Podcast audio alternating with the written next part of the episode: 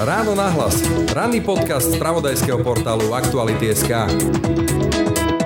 Pandémia celkom prirodzene vyhrotila všetky tie nedoriešené problémy, ktoré v spoločnosti máme a nastupujú nám tie vzorce správania sa, ktoré by sme aspoň deklaratórne chceli opustiť, hej, chceli by sme sa ich zbaviť. Lenže ako náhle príde problém typu pandémia, tak skrátka jednoducho to vypukne do toho vzorca, že my sa potrebujeme chrániť ako spoločnosť väčšinou a pred týmito príslušníkmi menšinového. Takže určite prítomnosť rasového motivu a tej až neznášanlivosti je vo viacerých prípadoch e, prítomná, nemusí byť vo všetkých. Hovorí ombudsmanka Mária Patakijová. Pandémia tak podľa nej prehlbila aj náš rasizmus voči Rómom, no často prichádzalo aj k porušovaniu práv rodičiek pri pôrodoch, no a deťom tým bolo zasa masívne uprené ich právo na vzdelanie. Je to veľmi vážny problém a to zas poukazuje aj na, aj na tú súvislosť e, s tými našimi vzorcami správania sa a s problémami, ktoré máme pri vzdelávaní opäť aj marginalizovaných e, alebo sociálne slabých rodín a komunít, pretože tam ten prístup k online vzdelávaniu bol skutočne úplne nedostatočný. Parlament opätovne odignoroval nášho verejného ochrancu práv. Ombudsmanka vo svojej výročnej správe skritizovala viaceré pandemické opatrenia a upozornila na porušovanie našich ústavných práv. No a čo na to poslanci? Opäť, tak ako minulý rok, naši ctení zákonodárcovia odmietli vziať túto kritiku na vedomie a správu ombudsmanky jednoducho neschválili. Ako teda pandémia otestovala naše ústavné práva a ich dodržiavanie štátnymi orgánmi? Preko je vlastne tento štát a ako Slovenská republika vychádza v ústrety deťom, ženám pri pôrode, chorým, slabým či Rómom? No a máme sa v dobe uvoľňovania opatrení a blížiacich sa letných dovoleniek pripravovať i na tzv. COVID pasy? Ak vyjdeme zo základného princípu, že vakcinácia je dobrovoľná, tak tým pádom e, nemôžu byť za ňu žiadne sankcie. V dnešnom ráne nahlas na to odpovie verejná ochrankyňa práv Mária Patakijová. Pekný deň vám želá Braň Robšinský. Počúvate podcast Ráno na hlas. Pri mikrofóne vítam verejnú ochrankyňu práv Máriu Patakivu. Dobrý deň. Dobrý deň, prajem. Parlament nevzal na vedomie vašu správu, vašu výročnú správu opäť. Aký je to pocit? Že vás neberú vážne, alebo ako to máme chápať? Tak áno, zrejme sa dá súhlasiť s tým pocitom, že neberú vážne tú správu, ktorá obsahuje výsledky riešenia tých podnetov, s ktorými sa ľudia obracajú na verejného ochrancu práv. A je to potom v takom širšom pohľade aj zároveň taký ten vzťah k základným právam a slobodám. Možno aj taký obraz toho, čo si v podstate pod základnými právami a slobodami predstavujeme a vôbec ako vnímame aj poslanie verejného ochrancu práv, pretože tak, jak som sa snažila v tej záverečnej reakcii potom poslancom vysvetliť, verejný ochranca práv má vymedzenú svoju úlohu v ochrane základných práv a slobod. To znamená, spája občanov a fyzické právnické osoby s orgánmi verejnej správy, ktoré svojou činnosťou, nečinnosťou alebo rozhodovaním porušujú tie základné práva a slobody. Čiže nie je to všeobecné. Jasne. Nie je to všeobecná správa o stave ľudských práv na Slovensku. Ja by som rozumel tomu, keby s vami nesúhlasili, však to sa odohralo minulý rok, ale taký, že ignor je zvláštne. Oni nejakým spôsobom aspoň s vami komunikovali predtým, že viete čo, pani ombudsmanka, nepáči sa nám niečo, alebo nerozumieme tomu, alebo proste jednoducho úplne to odignorovali. Tak ja komunikujem predovšetkým s Výborom pre ľudské práva národnosti menšiny Národnej rady Slovenskej republiky. Tam som komunikoval minulý rok aj ohľadne tej mimoriadnej správy, ktoré závery boli premietnuté aj v tejto e, správe za 2020. No a pri prejednávaní tejto výročnej správy bola na výbore skutočne vecná, pomerne obsiahla diskusia, skoro tak obsiahla, ako bola teraz v parlamente v plene, kde sa poslanci zaujímali a poslankyne o priebeh jednotlivých podnetov, o ich riešení, o stave teda prípadne pokračujúceho riešenia podnetov. Čiže tam tá diskusia bola prestúpená tým záujmom. Je treba povedať ale, že zasadnutia výboru sa zúčastnili poslanci koaliční, neboli tam vôbec poslanci opoziční. Žijeme v mimoriadnú dobu, však rozprávame sa v rúškach, máme tu zákaz vychádzania po, myslím, že dnes je to po 21.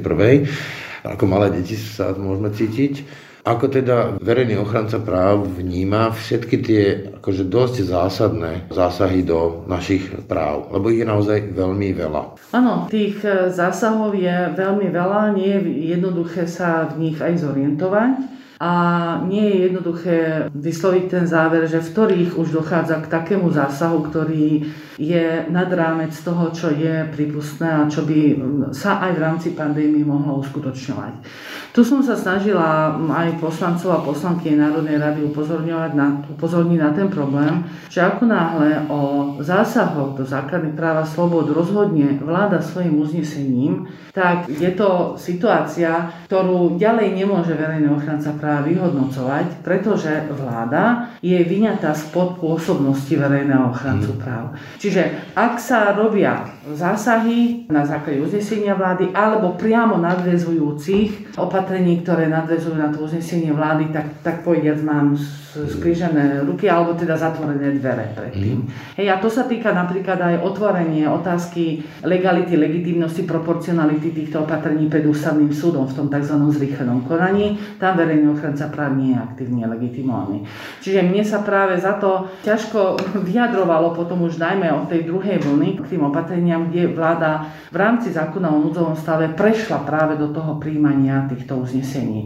Tam, kde to bolo voľnejšie, napríklad úrad verejného zdravotníctva alebo regionálne úrady verejného zdravotníctva, ktoré síce konali v čase pandémie, ale konali na základe vlastného rozhodnutia, tak tam som sa snažila upozorňovať na to, že tie opatrenia nie sú v poriadku. Napríklad sa iská karanténizácie celých romských osad, že to nie je v poriadku, pretože je to stanovené na neurčitý čas, robia sa tam v podstate zásahy spôsobom, ktorý vyslovene je zameraný na ochranu väčšiny pred menšinou, ktorá si nie je dostatočne možno vedomá zmyslu tých opatrení ROR a ďalších. Čiže niečo v zmysle neproporčnosti, že príliš masívne a veľké a plošné zasahy. Áno, masívne plošné a v druhej vlne sme to používali ako jediný v rámci Európskej únie, čo teda bolo také veľmi smutné prvenstvo. Čiže v podstate tá karanténizácia osád je porušením práv?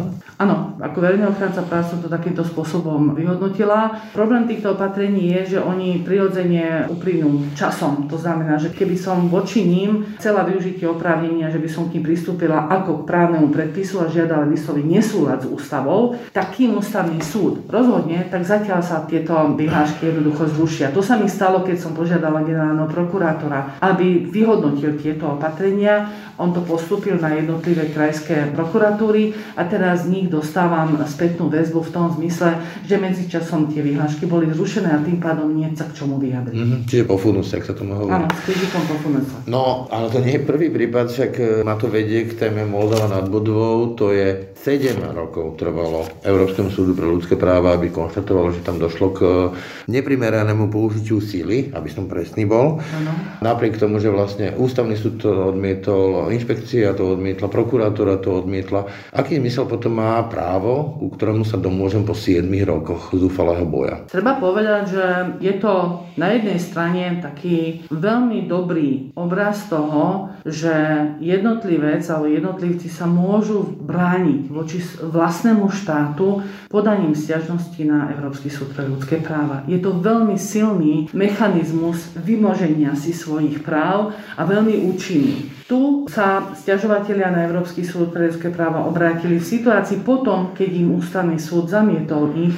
stiažnosť na podstupy v trestnom konaní a vtedy sa im otvorila práve táto možnosť obrátiť sa na Štrasburg. A tam skutočne Štrasburg e, ako vyslovil to neprimerané použitie sily a v súvislosti teda s diskrimináciou z dôvodu príslušnosti k etnikum a rasových otázok aj povedal, že pri plánovaní tejto akcie došlo k porušeniu aj toho článku 14 teda zákazu diskriminácie. Ale to sa vrátime k mojej otázke, lebo právo je vtedy právom, keď sa k nemu domôžem v nejakom zmysluplnom čase. Uh-huh. Vy teda hovoríte, že aj v prípade niektorých týchto vyhlášok, e, že už to vlastne uplynulo, teraz sa vraceme k Moldave 7 rokov. Uh-huh. Aký zmysel má také právo, keď sa domôžem po 7 rokoch? Tak právo je formálny systém. Hej, je to formálny systém právnych noriem, ktoré sa nejakým spôsobom interpretujú a potom aplikujú, používajú. To znamená, tá situácia, ktorá nastala stala aj pri karanténizácii, aj, aj pri Moldave, je situácia nesprávnej interpretácie aplikácie práva. Ale keďže máme systém založený na legalite, to znamená zákonnosti tých jednotlivých eh, v našom prípade vyhlášok úradu verejného zdravotníctva, hej, respektíve postupov prípade Moldavy až teda po uznesení ústavného súdu, tak oni všetky sú ako keby pod tým závojom legality a takýmto spôsobom sa uplatňujú a pri Moldave až Štrasburg bol ten, ktorý v podstate prepichol, preťal ten závoj a povedal, že nie, váš pohľad nebol korektný. A teraz je úloha Slovenskej republiky, aby sme sa z toho poučili. A to je teda tá ďalšia pokračujúca story v prípade Moldavy, že po rozhodnutí Štrasburského súdu generálny prokurátor vyhodnotil tú situáciu tak, že vecne, teda skutková právne nebola v poriadku, ale stále tam bola autonómia tých prokurátorov, ktorí štát zastupovali v týchto konaniach. A preto teda to minulý týždeň pondelok, čo bolo to rozhodnutie a hovorilo o tom, že sa spod obžaloby oslobodil prvý obžalovaný, znamenalo pre mňa ako právnika, ale sa iska toho formálneho pohľadu, ako víťazstvo. Určite to nebolo víťazstvo spravodlivosti vo vzťahu k tomu obžalovanému pôvodne mhm. obete, pretože tamto skutočne trvalo, no 19.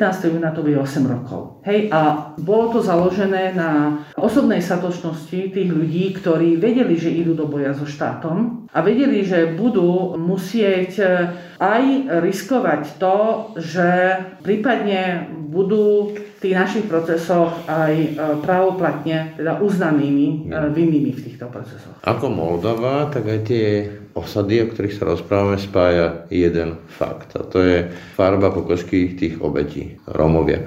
Dá sa teda povedať, že tu vládne rasizmus v týchto prípadoch? Že povedzme aj v tej pandemickej dobe, keď sa spoločnosť bojí a zomkína sa, tak akože sa odbavujeme v úvodovkách na Rómoch? Ja by som to vyhodnotila takým spôsobom, že pandémia celkom prirodzene vyhrotila všetky tie nedoriešené problémy, ktoré v spoločnosti máme a nastupujú nám tie vzorce správania sa, ktoré by sme aspoň deklaratórne chceli opustiť, hej, chceli by sme sa ich zbaviť.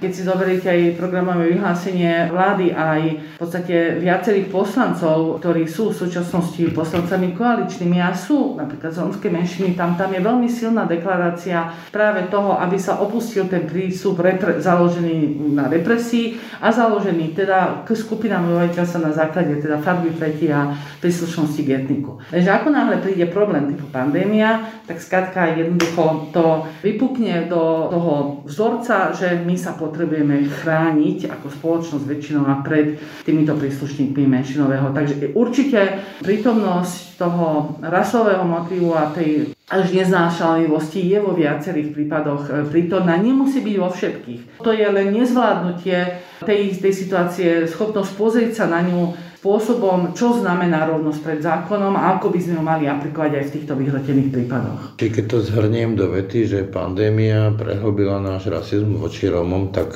som korektný? Rasizmus, ktorý je prítomný v tých eh, aj veľmi implicitných eh, formách našich eh, vzorcoch správania sa. Áno. Mhm.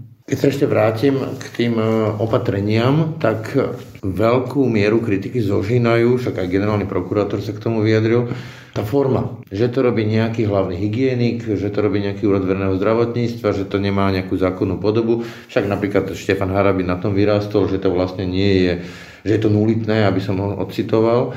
Tá forma, ktorá tu dnes vládne, ako sa obmedzujú naše práva, čo sú vážne veci, je podľa vás korektná a férová a správna a legitímna? Nie, nie je ale práve za to som mohla využiť jediný nástroj, ktorý mám v rukách a to je návrh na ústavný súd na to, aby vyslovil nesúlad tejto formy, to znamená týchto vyhlášok z ústavou Slovenskej republiky.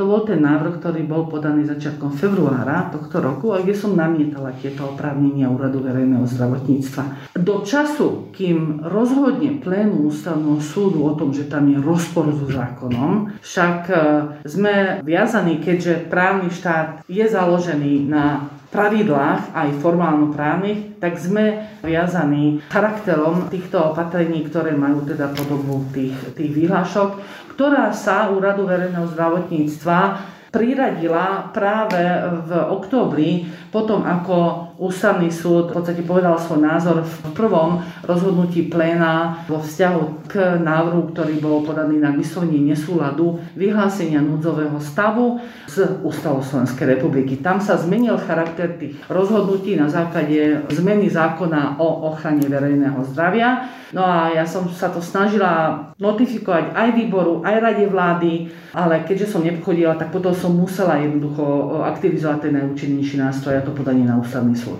Keby ústavný súd rozhodol, že to nie je v poriadku, že to nie je v súlade s ústavou, čo toho potom vyplýva? Môžeme povedať, že ako občania žalovať štát, že nám uprel práva nejakým spôsobom, ktorý nebol ústavný? Tak po šiestich mesiacoch v podstate sa tieto právne predpisy, ako ak ich nenahradíme im, tak prestanú vôbec teda mať platnosť bezprostredne po publikovaní toho nálezu ústavného súdu. Strácajú účinnosť a je možné sa zamýšľať teda nad tými postupmi, ktoré si vyžaduje aj zákon o nesprávnych e, úradných postupoch. A... Čiže povedzme aj tie žaloby, že by sme naozaj hromadne povedzme zažalovali štát? To je problém, spočíva v tom, že to bolo práve urobené spôsobom... No nedá to. Napríklad právni, právnici hovorili napríklad, že tá karanténa je urobená takým spôsobom, že to nie sú jednotlivé správne akty, ktoré by sa dali žalovať, ale je to proste urobené spôsobom, že ja voči tomu mne sú upreté práva a ja sa nemám ako brániť. To je ten zásadný problém, na ktorý som upozorňovala, že keď sa takýto veľmi silný inštitút na obmedzenie základných práv a slobod používa, tak to musí byť individuálny správny, ak musí byť súdom preskúmateľný, kde už nastupujú potom tieto mechanizmy. A práve za to v polke oktobra sa tvorila spôsobom, že sa to urobilo cez e, právny predpis Úradu verejného zdravotníctva. Takže budeme si musieť počkať na v podstate vyhodnotenie tejto situácie ústavným súdom a potom v dôsledku odôvodnenia toho nálezu hľadať tie právne spôsoby nápravy aj z hľadiska teda odškodňovania, z hľadiska postupu štátu. Ale dovtedy by som nechcela v podstate ani špekulovať, pretože závisíme skutočne od toho nálezu ústavného súdu. A ako máme čítať takýto, ja neviem, ako to nazvať, alibizmus alebo amatérizmus? Ja teda chápem a aj rešpektujem, že máme tu nejakú pandémiu, máme tu nejaké zdravotné obmedzenia, teda z dôvodu tej pandémie, ale mňa až uráža tento amatérský alibistický prístup, kde proste nejaký hlavný hygienik e, vydáva proste veci, ktoré sú zásadného charakteru a tie orgány, ktoré by to mali riešiť, vláda tak ďalej, si akoby nad tým umývali ruky. Ja nerozumiem tomu. Ako to vyčítate? Je treba povedať, že od prepuknutia už prvej vlny som upozorňovala na to, že Ústavný zákon o bezpečnosti štátu pre čas núdzového stavu tu nastavuje jednoducho pravidlá hry a tie pravidlá hry dané týmto ústavným zákonom sú, tak povediac, tie najsilnejšie a prebíjajú všetky ostatné pravidlá, ktoré sa, dajme tomu, aktivizovali vyhlásením mimoriadnej situácie pred vyhlásením núdzového stavu.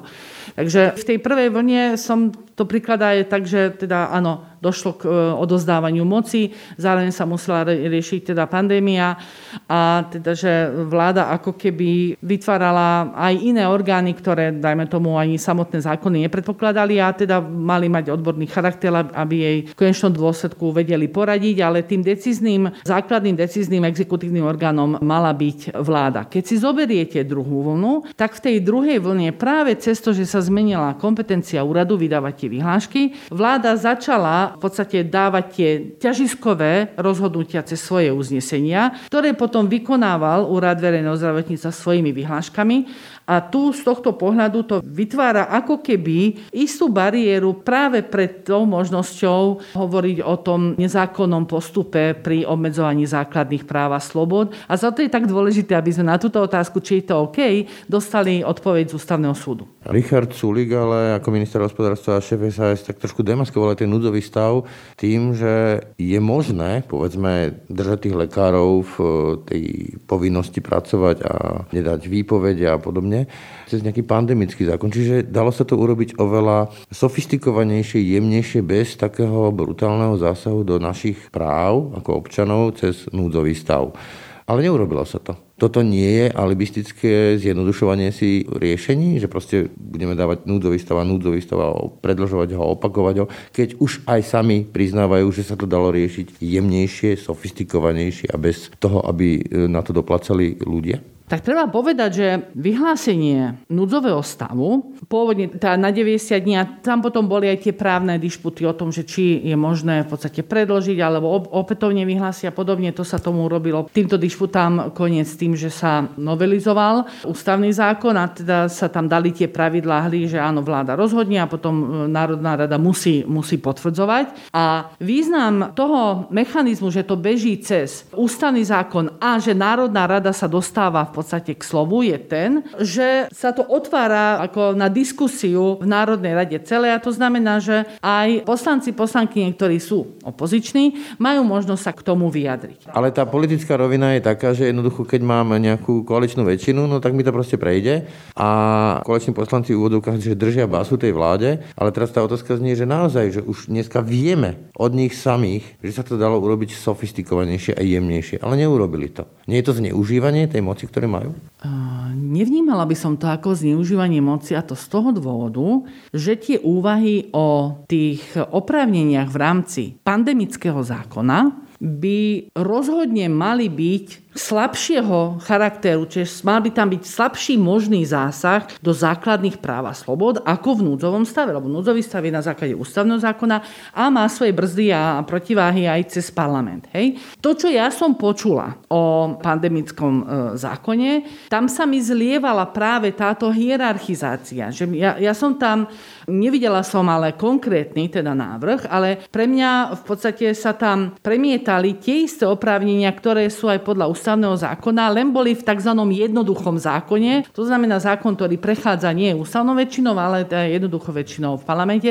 A z tohto dôvodu by som to nenazvala ako zneužívaním. Je určite dobré sa zamyslieť nad tým, že to takéto priechodné a priebežné zvládanie situácií v rámci pandémie by bolo vhodné riešiť pandemickým zákonom, avšak treba skutočne zvážiť ten limit, ktorý je možné riešiť pandemickým zákonom a odlišiť to už od tých limitov a zásahov, ktoré vyplývajú z toho ústavného zákona.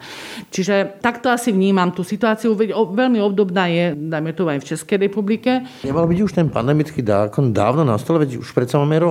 Čo robili ten rok? Áno, mohol byť dávno na stole, to sme hovorili konec koncov aj na jeseň, hej, aj v oktobri, keď sa menili oprávnenia úradu verejného zdravotníctva, až na to, že sa zmenili v podstate pre mňa a nielen pre mňa, aj pre teda mojich kolegov a kolegyne prekvapujúcim spôsobom, že nie, aby sa tam teda potvrdil ten charakter individuálneho správneho rozhodnutia úradu verejného zdravotníctva, sa mu dal teda charakter právneho predpisu, všeobecne záväzného. Jednou z najväčších obetí tejto pandémie sú deti keď to preženiem, tak e, v podstate zatvárali sme školy ako prvé a otvárali sme ich ako posledné. Robili sme to celoplošne častokrát, nie regionálne. Keď to porovnám s Rakúskom a ďalšími krajinami, tak naše deti sedeli v podstate doma.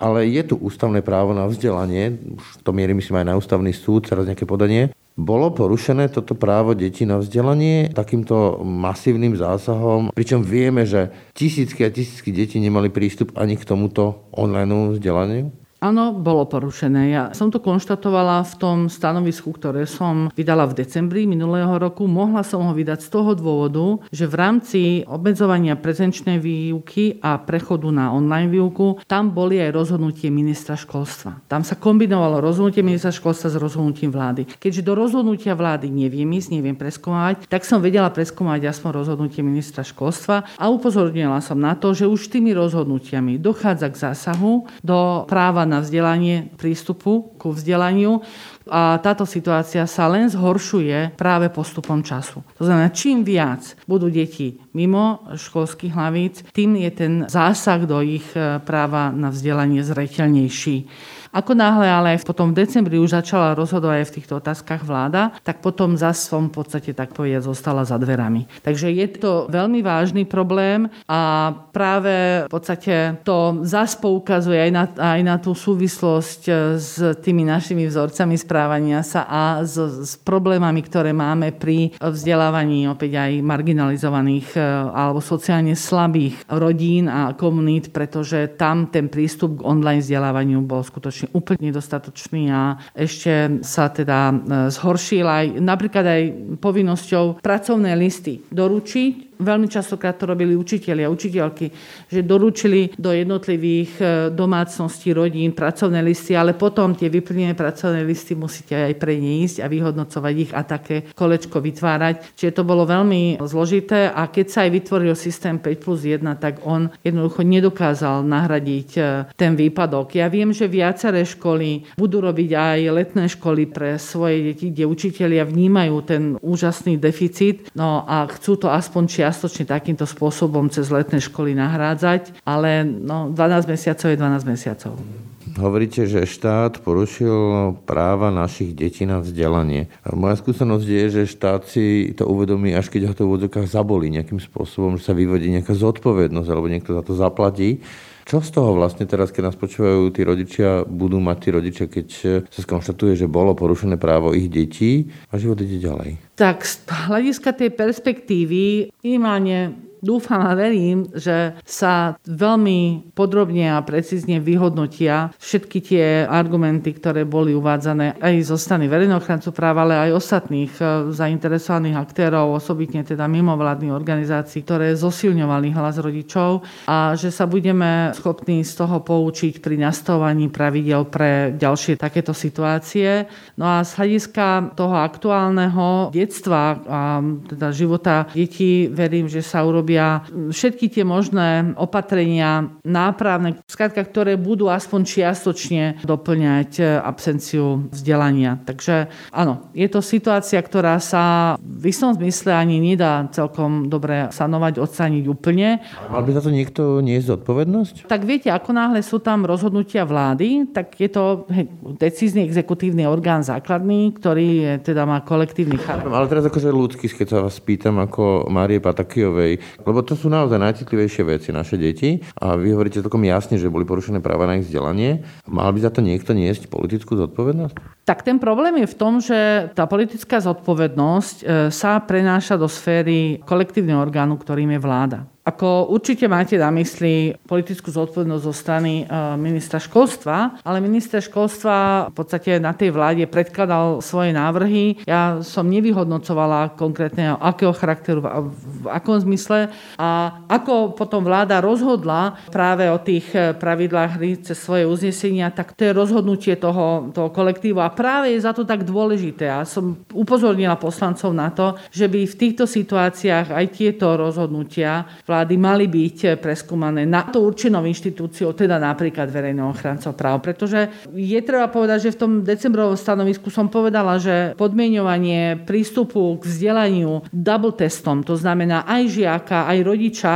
je niečo, čo ide už nad úroveň toho možného zásahu. Vykazuje to až znaky šikany, pretože môžeme vyžadovať e, u malých detí teda test rodiča alebo prejsť na testovanie žiaka, ale double dvojité vyžadovanie vykonávanie tých testov vykazuje tieto znaky šikanózneho správania sa zo strany štátu, pretože nevidíme tam ten prínos, ktorý by mali zabezpečiť. Dobre, chcem spýtať, lebo sa šíri po sociálnych sieťach, napríklad Čarnogorský mladší a tak ďalej, také nejaké návody, že nemá štát právo podmienovať e, právo na vzdelávanie, teda účasť detí v školách nejakými testami. Aké je teda vaša odpoveď, e, keď škola povie, chceme tie deti v škole, ale musia mať testy, rodičia musia mať testy. Čo teda si škola môže dovoliť? Škola si môže dovoliť e, vyžadovať e, oprávnenia takého charakteru a opatrenia takého charakteru, ktoré predstavujú minimálny zásah do základných práv a slobod. Teda v tomto prípade by to bolo testovanie aj cez e, teda rýchle antigenové testy, ale určite zo strany teda len jedného subjektu. Ak je to samotný žiak, tak potom snažiť sa o minimálne invazívny spôsob testovania, to čo máme teda tie...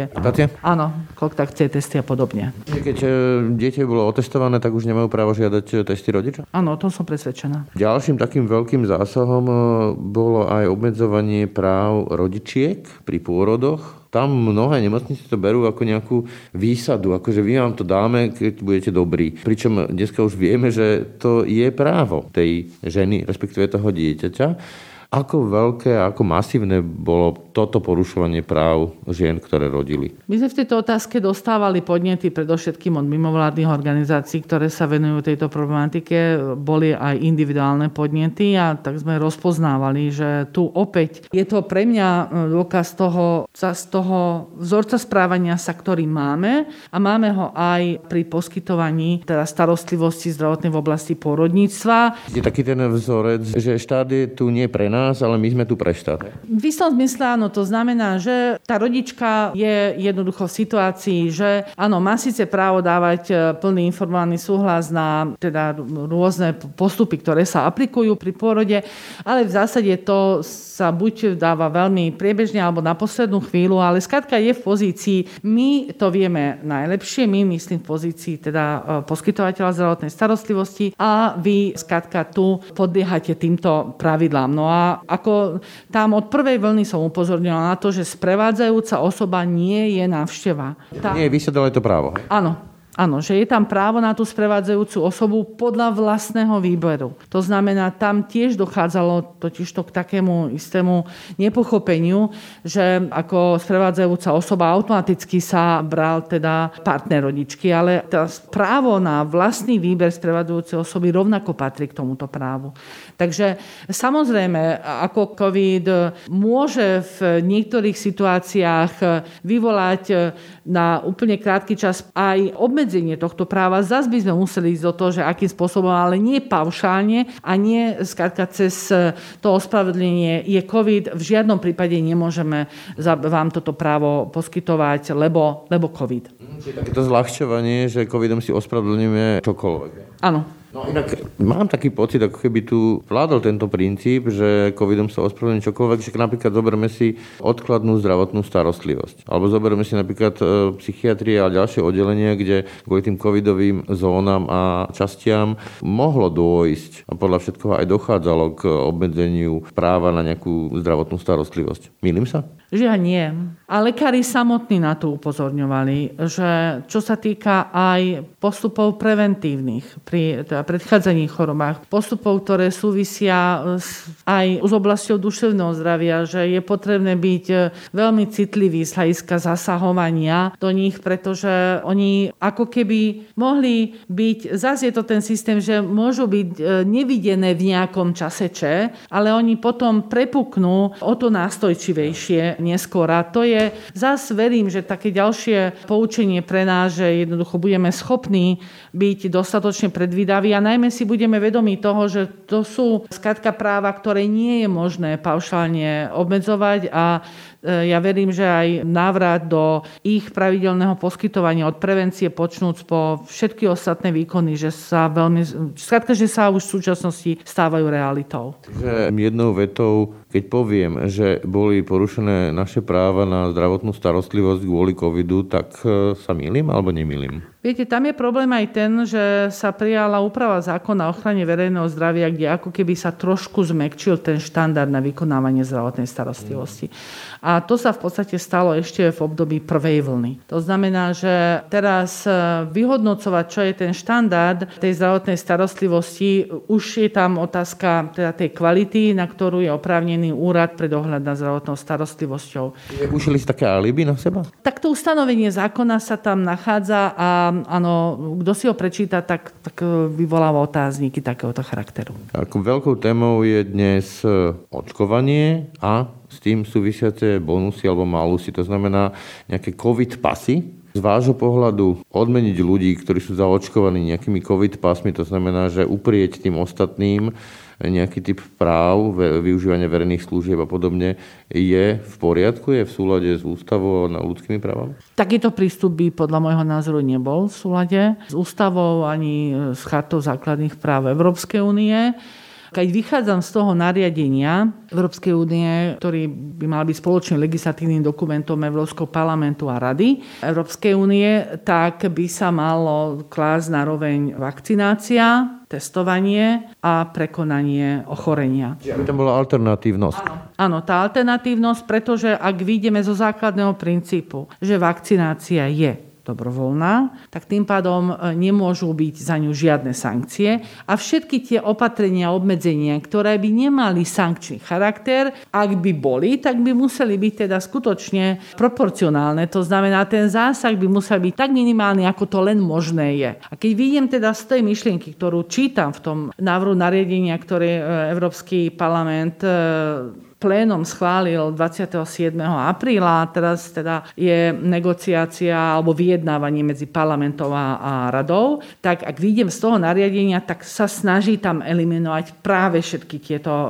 problémy a dáva túto možnosť. Hej, ak si vakcinovaný, ak nie, tak potom teda máte tú možnosť nie len PCR testov, ale aj rýchlych antigénových testov, respektíve ste prekonali ochorenie COVID-19 a tam je ten čas potom na tých 180 e, 90 dní aj podľa recitálu toho návrhu nariadenia. Keby, e, povedzme, nejaká letecká spoločnosť povedala, že u nás sa môžu nalodiť na palubu našich lietadiel len ľudia, ktorí sú očkovaní, alebo nejaká firma mi povedala, že ak sa nenecháte zaočkovať, tak e, nemôžete prísť do práce, či právo na prácu, to by bolo porušením, alebo bolo by to nie, niečo v zmysle antidiskriminačného zákona, akože princíp diskriminácie? Áno, toto by vykazovalo znaky diskriminácie. Otázka je potom pôsobnosti antidiskriminačného zákona na jednotlivé tie subjekty, ale pokiaľ hovoríte o pracovnoprávnych vzťahoch alebo pokiaľ hovoríte teda o poskytovaní nejakých služieb, tak tam e, je potrebné túto antidiskriminačnú e,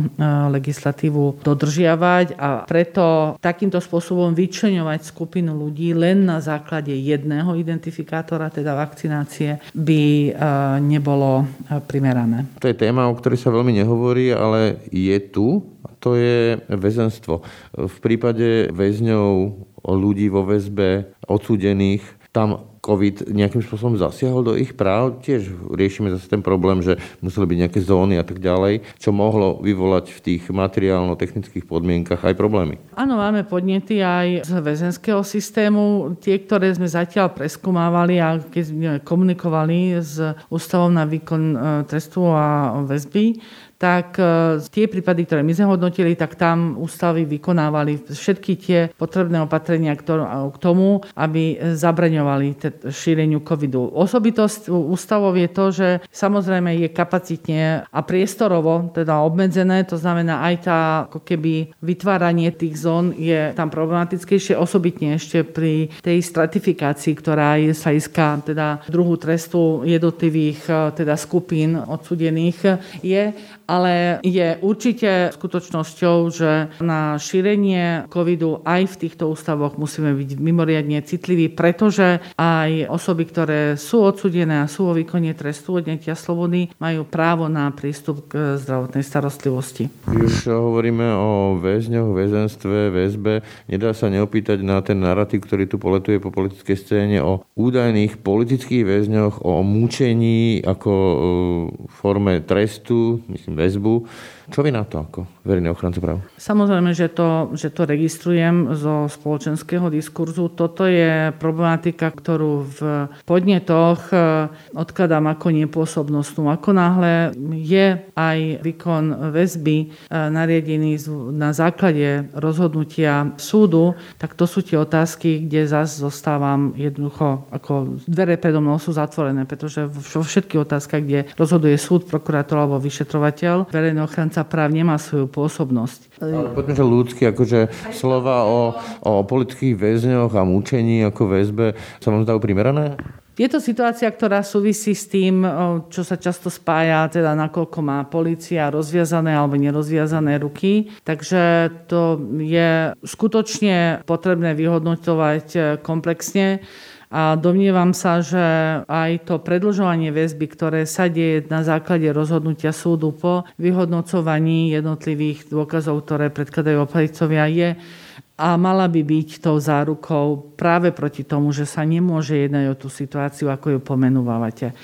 Otázka je samozrejme, a na to som upozorňovala aj Ministerstvo spravodlivosti, ten čas, ktorý trávia osoby, ktoré sú vo výkone väzby, hej, že teda majú jednu hodinu na, z 24 hodín dňa na to, aby teda mali nejaké ako vychádzku. vychádzku hej, v tých priestoroch, ktoré tam možné sú. A tých 23 hodín v podstate sa nachádzajú na tej jednej cele a sú voči ním teda vykonávané úkony v rámci trestného konania. Takisto teda otázka vybavenia týchto cieľ možnosť mať spolu väzobne stíhaného na izbe, že kedy sú dôvody na to, aby sa skutočne neuplatňovala, bola tá individuálna väzba, alebo kedy sa tam aspoň istá minimálna miera socializácie pripúšťa. To treba veľmi individuálne vyhodnocať, pretože ak je to kolúzna väzba, ak tam hrozí teda výmena informácií a podobne, má to svoje odôvodnenie, lenže to prehodnocovanie práve tých podmienok, za akých tá väzba takýmto spôsobom má trvať, tak to by sa malo uskutočňovať a zas rozhodujúcim subjektom je tam súd a ja predtým neviem nič iné povedať, jedine to, že je to súd, ktorý zvažuje všetky tie podmienky pre to, či tá väzba má alebo nemá trvať. Úplne na záver. Začínam mať pocit, a pandémia to ešte viac prehlbila, že pokiaľ človek nie je tu na Slovensku zdravý, bohatý, biely a ešte aj muž, tak e, táto krajina nie je pre neho. Že tu proste to funguje na tomto princípe. Mám zlý pocit? Tak keď vychádzame z tých tém, ktor- o ktorých sme sa rozprávali, tak e, skutočne takým skratkovitým spôsobom by, by takýto záver mohol byť odvoditeľný, pretože všetky tie témy, ktoré sme hovorili, tak jednotlivé skupiny sa takýmto spôsobom objavili. A ja napriek tomu by som chcela povedať e, to, že máme isté brzdy a protiváhy voči tomu, aby sme takto svet alebo teda situáciu na Slovensku videli bude veľmi dobré, ak sa z pandémie poučíme takým spôsobom, že to práve tie ochranné mechanizmy budeme rozširovať tak aby sme takýto možný záver e, skutočne, aby sme mu postavili takú veľmi účinnú hrádzu a aby nebol tak e, pomerne ľahko formulovateľný. Toľko verejná ochrankyňa práva Maria Patiková. Ďakujem za rozhovor. Ja ďakujem za rozhovor. Ráno nahlas. Ranný podcast z pravodajského portálu Aktuality.sk. Tak to už bolo z dnešného rána na hlas. Skutočne všetko. Pekný deň a pokoj v duši praje. Braň Robšinský. Všetky podcasty z pravodajského portálu Aktuality.sk nájdete na Spotify a v ďalších podcastových aplikáciách.